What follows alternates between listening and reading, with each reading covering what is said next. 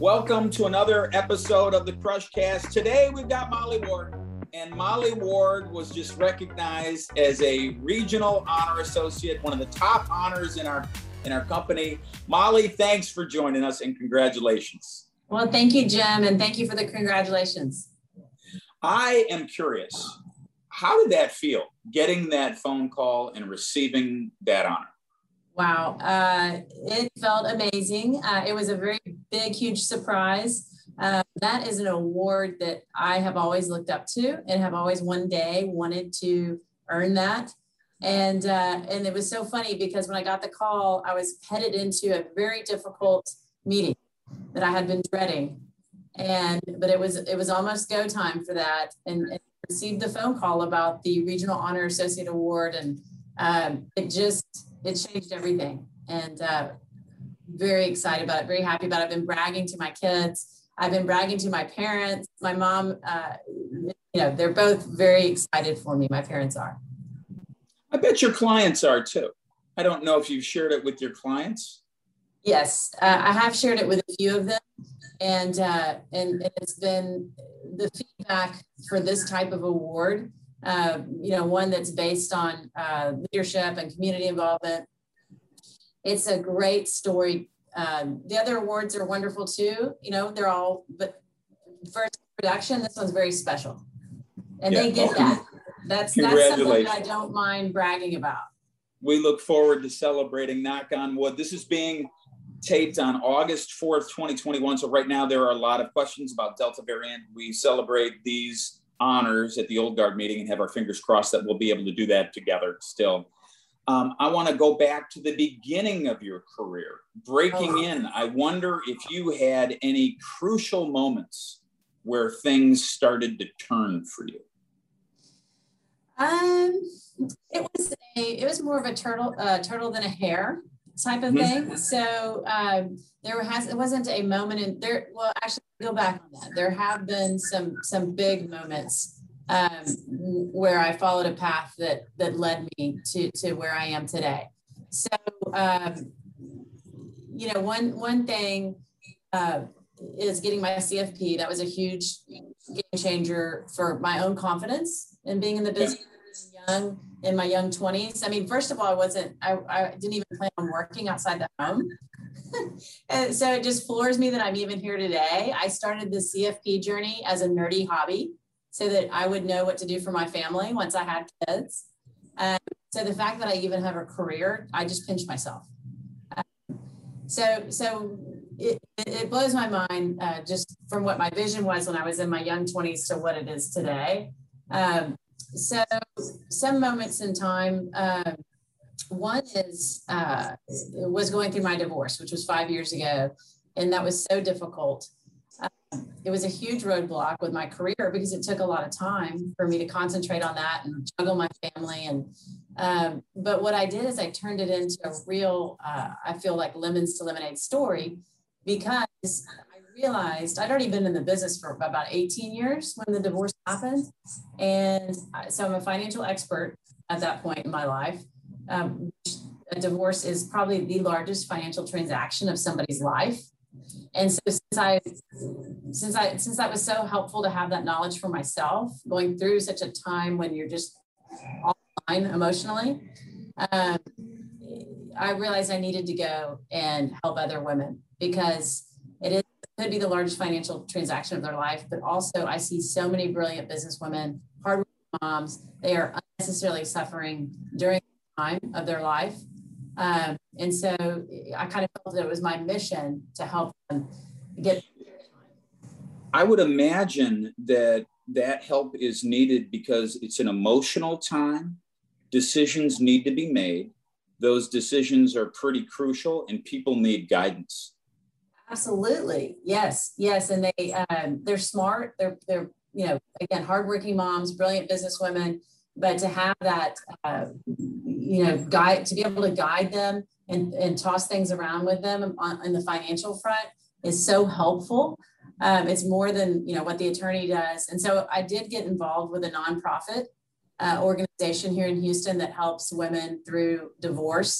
Um, and so that's been very rewarding And, uh, and then I changed my marketing up too at the same time about five years ago to focus on the high net worth uh, market. So those are that was a and since then I've gotten the referrals I've gotten and the work I've gotten since then have been very substantial.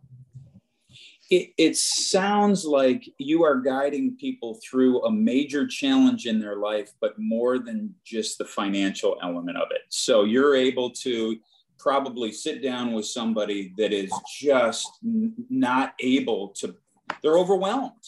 And you yeah. probably are able to point a vision to in six months, we'll have handled this. That's got to make yeah. you feel great.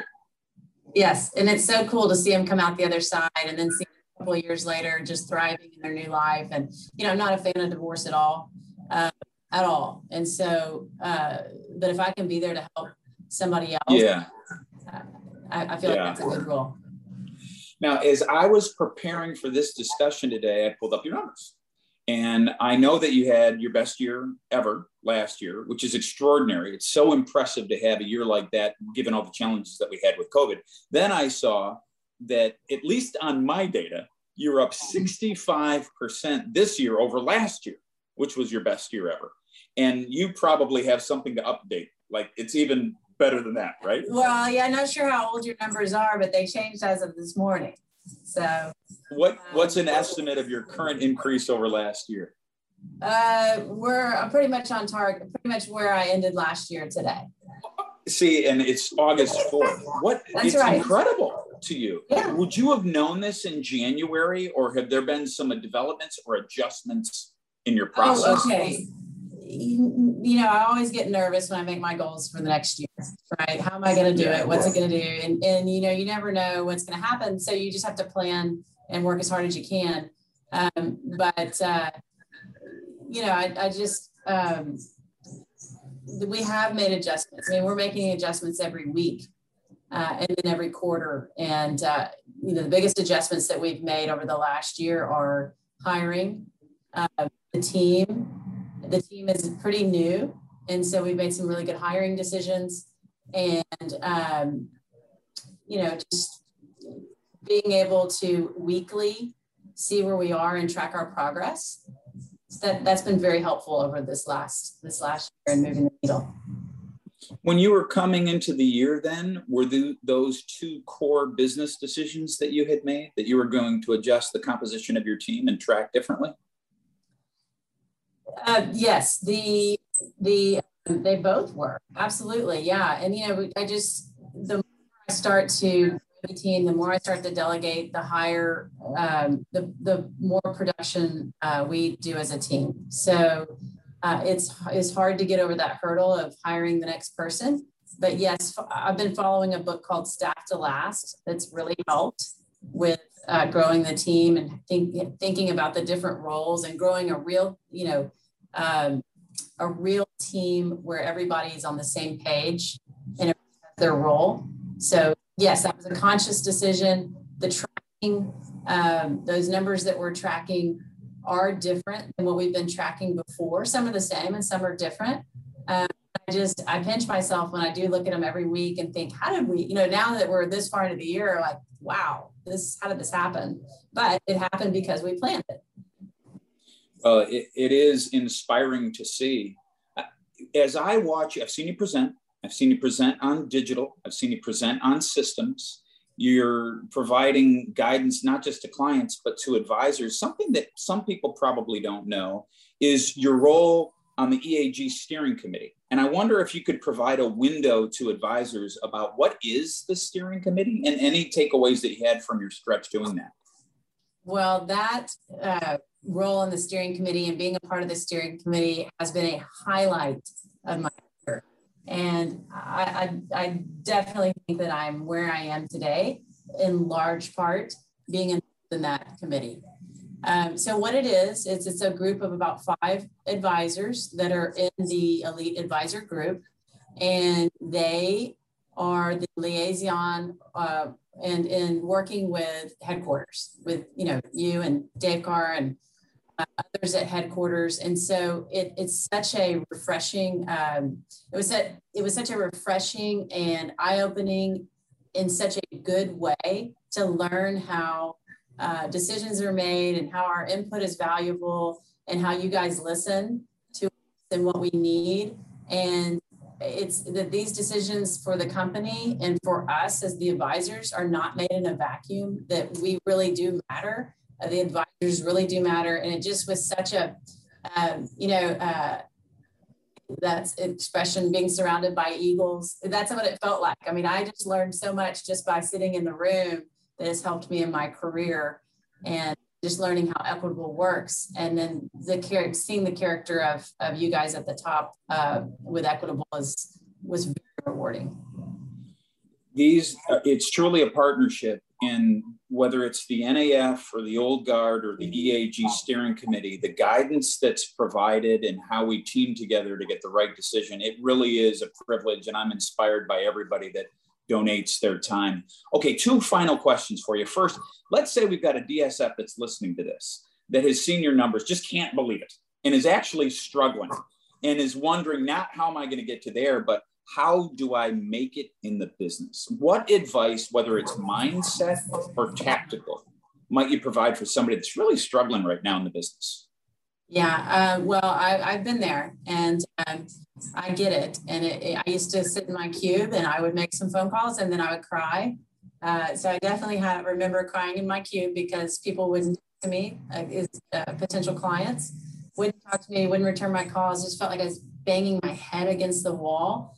Um, but what kept me going was the believing in uh, holistic financial planning. I mean, I, I drank that Kool Aid uh, from the very first day, uh, taking care of a client in a holistic way. And and so that was my mission. I mean, I could tell that I could help people with that. So that got me up. And also I figured, well, if I'm going to get up and go to work every day, I, I should, I should get up and go to work. I mean, make it happen. We've got, you know, one shot at, at it and one shot at every day. Who knows, who knows what's going to happen the next day. So just kind of having that philosophy of when I wake up, if I'm going to go to work, I'm going to go to work. Uh, so it needed to be productive. And also I would, you know, I would try to just be active and form groups, like small groups of friends where we would, um, you know, a, a, a, tennis group together or a Bible study group together or just like a hiking club or something like that, where we have common interest in getting to know more people that way.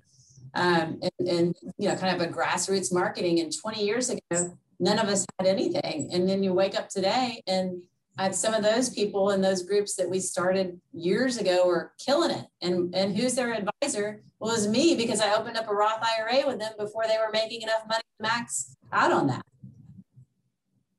Your clients grow with you. You know, the common thread in both elements of that answer were, were about taking action. Right. So for the struggling advisor, it was, you're probably not going to think your way through to a solution. It is embrace the day and take action.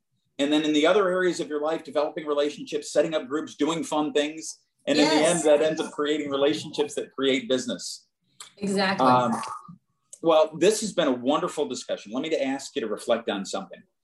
Uh, after 20 plus years being one of the top advisors in the country, being recognized nationally as a regional honor advisor, what are you most proud of? Is that personally or professionally? no, in your life what am I most proud of? Being a mom, and yeah. uh, just being an honor to be to be my kid's mom. That's what I'm most proud of. I love that answer, and that's role number one for so many of us. Yeah. Uh, and what's great about this career is that we learn so much in terms of our relationships with our clients and the flexibility that we have with our time. I've loved this discussion. Thank you for Thank what you. you do for your clients and for our company. We appreciate you.